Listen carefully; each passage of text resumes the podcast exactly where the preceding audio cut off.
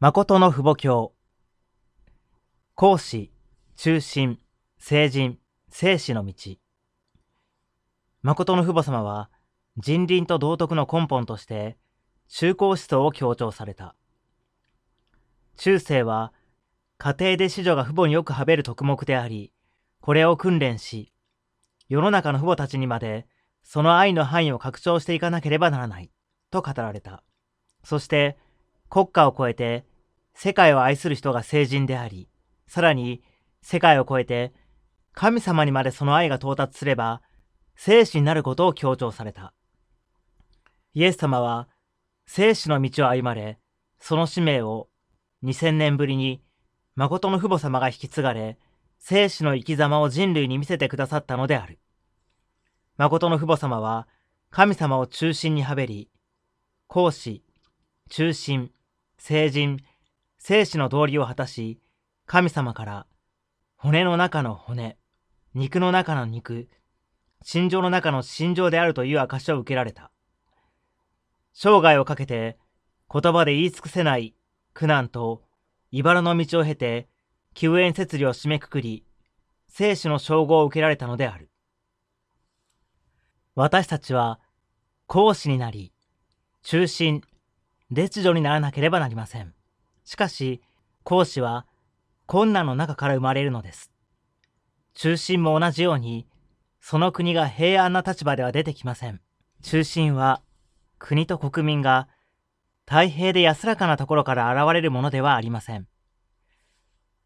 国の事情が最後の峠にぶつかり、全体が死ぬか生きるかという逆境の場で、自分の生命をかけ、すべての生成を尽くして国運を変え、国難を解いてあげる責任を果たした人であってこそ、その国の中心である、ということができます。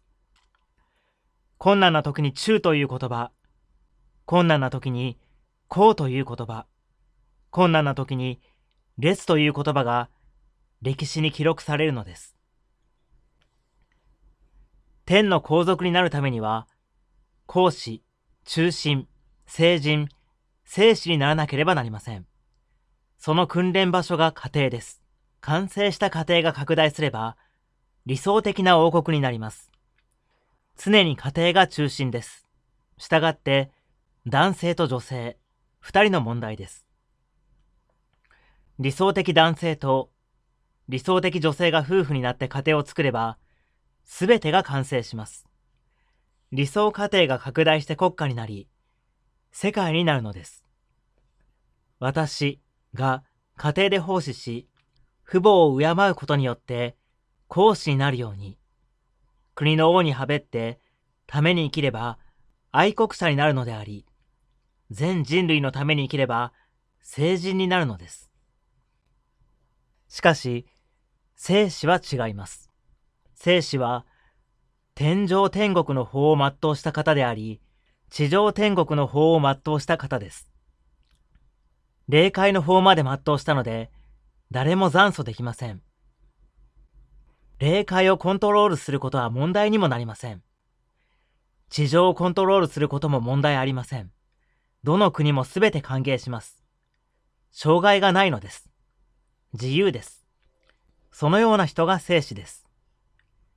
義人とは、国のためにしもべのしもべの立場のような悲惨な立場で命を懸ける人のことを言います。自分が死ぬとしても、国のために死ぬ人が愛国者です。父母のために、しもべのしもべの位置でも感謝して、父母のために生きようとするとき、その人に、孔子という名称がつきます。これが人間世界の道徳の骨子であり、革新です。神様のために、公的によりしもべになることが、義人となり得る道であり、国のために、しもべよりもっと深刻なしもべになることが、中心となり得る道であり、父母のために、よりしもべとなった位置で、犠牲になっていくことが、講師となり得る道です。愛国者の中には、数多くの講師が入ります。講師になれなかったとしても、愛国者になれば、自動的に講師の位置に上がるのです。中心は偉人にはなれますが、成人にはなれません。聖人は人類のために生きる人です。民族を超えて、恩衆の国まで愛そうとした人です。聖人は、国の愛国者を従えることができる人です。聖人の位置に上がるようになれば、愛国者を治めることができるので、愛国者よりも、聖人の道理を超えなさいというのです。統一教会では、さらに一段階上の、聖子の位置について語ります。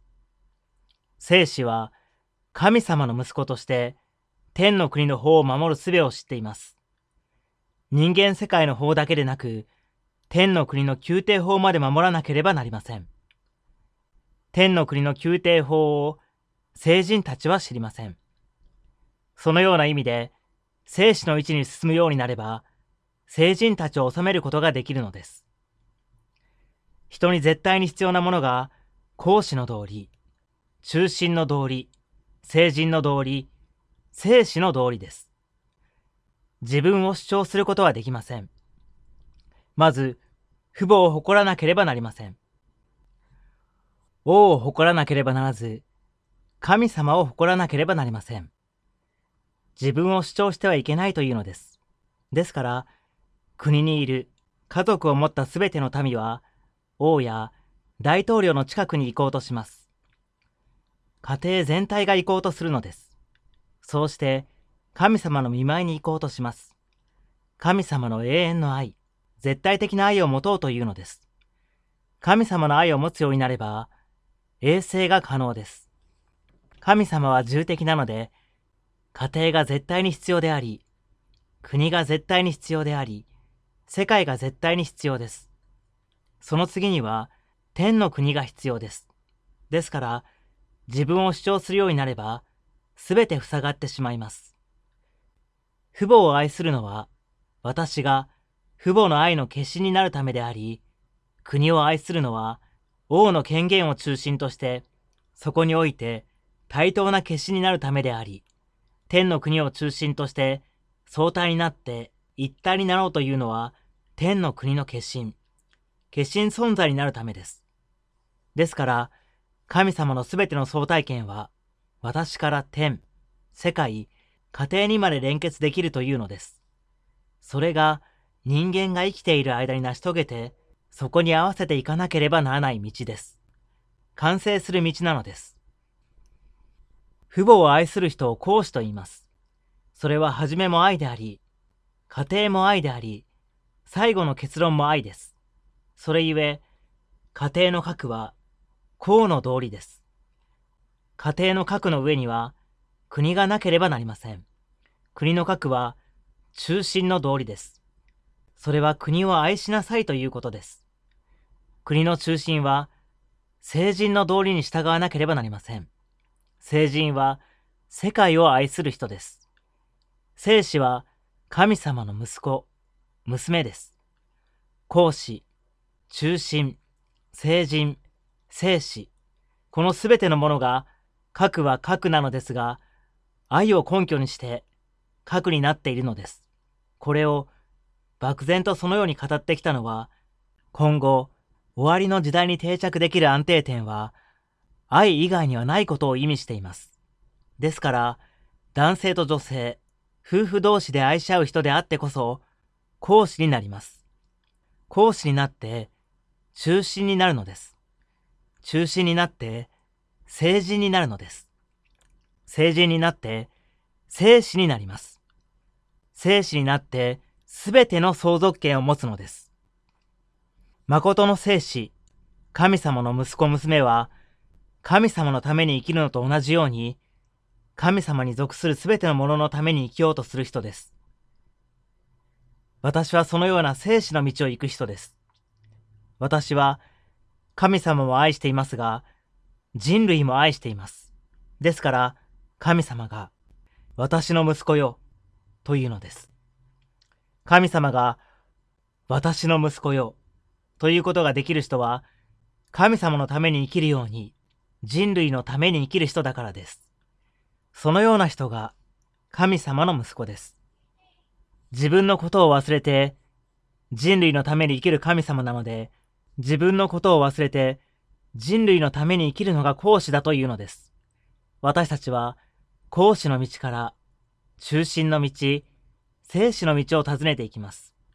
そのような内容を中心とした講師の道理を通して、中心の道理を通して、生死の道理を完成しておけば、その国が地上天国です。これが、そのまま天上天国に移されるのです。そのように移されるようにするためのものが、神様の創造理想でした。誰も、父母様の行く道を真似ることはできません。これを山で言えば、ヒマラヤ山脈のエベレストの山頂です。歴史始まって以来、神様の心に通じる講師、中心、聖人、生死の道理を経てきたのです。神様の愛を完成させることができる存在は、父母様しかいません。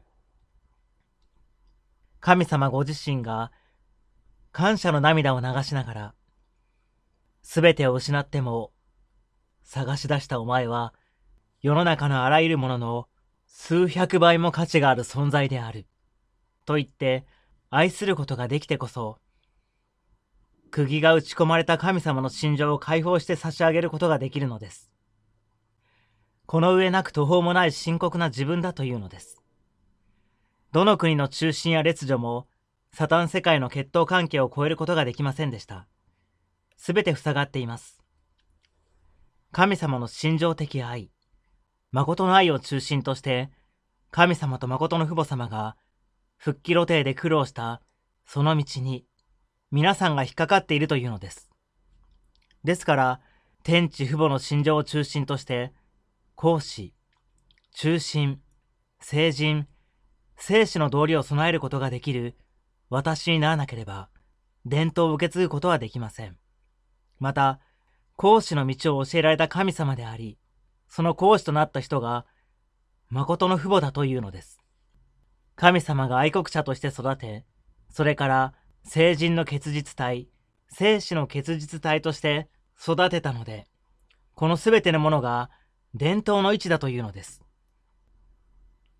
両親は父母に勝り、死に勝り、国や全宇宙の主人に勝っています。両親は神様が願った愛の定着地だからです。神様は父母の中の父母であり、死の中の死であり、王の中の王です。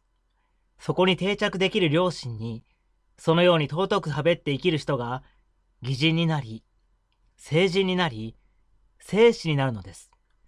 その道を外れては、講師、中心、聖人、生死の行く道がないというのです。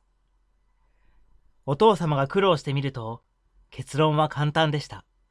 すべて私の中にあったというのです。神様の見舞いで恥ずかしさを感じました。これを知って、脱力感を覚えたのです。その位置を探し出すために、どれほど苦労したかを知れば、そこで涙で向き合わざるを得ない自分を見出さなければなりません。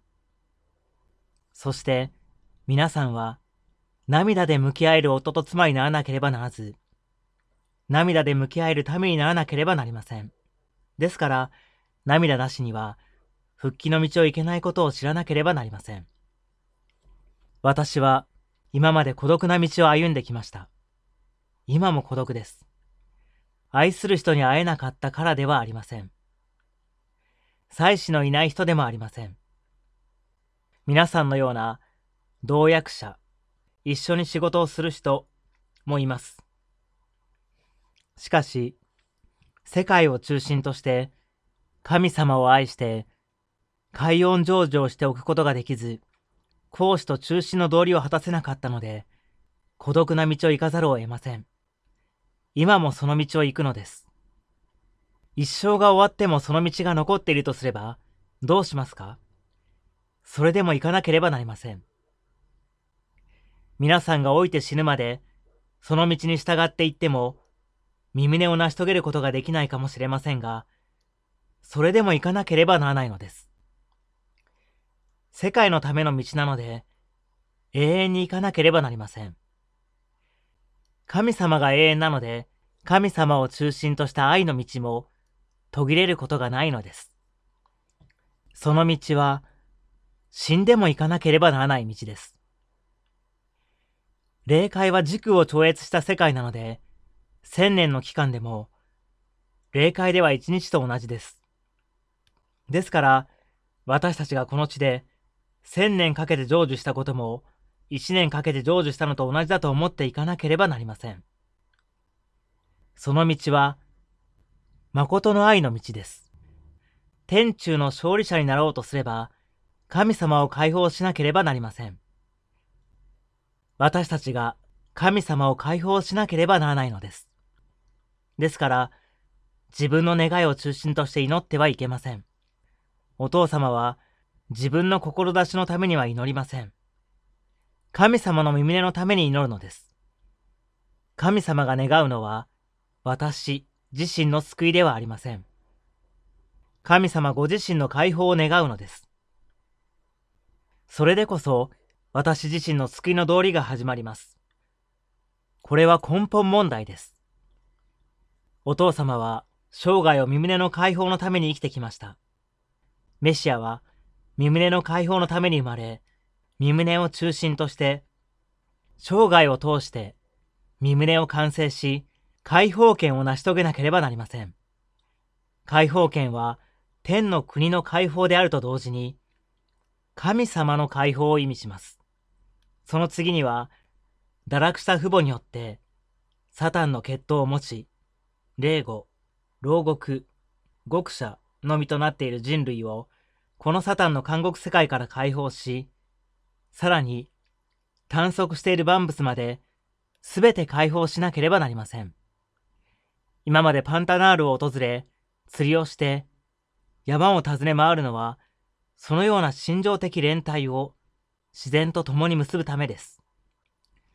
神様を愛する心、人類を愛する心、万物を愛する心で、終着点にこれを連結させ、このすべての桃源歴史とすべての経済基盤を造成すべき身旨を中心として、今まで歩んできました。今日の訓読はこれで終わります。良い一日をお過ごしください。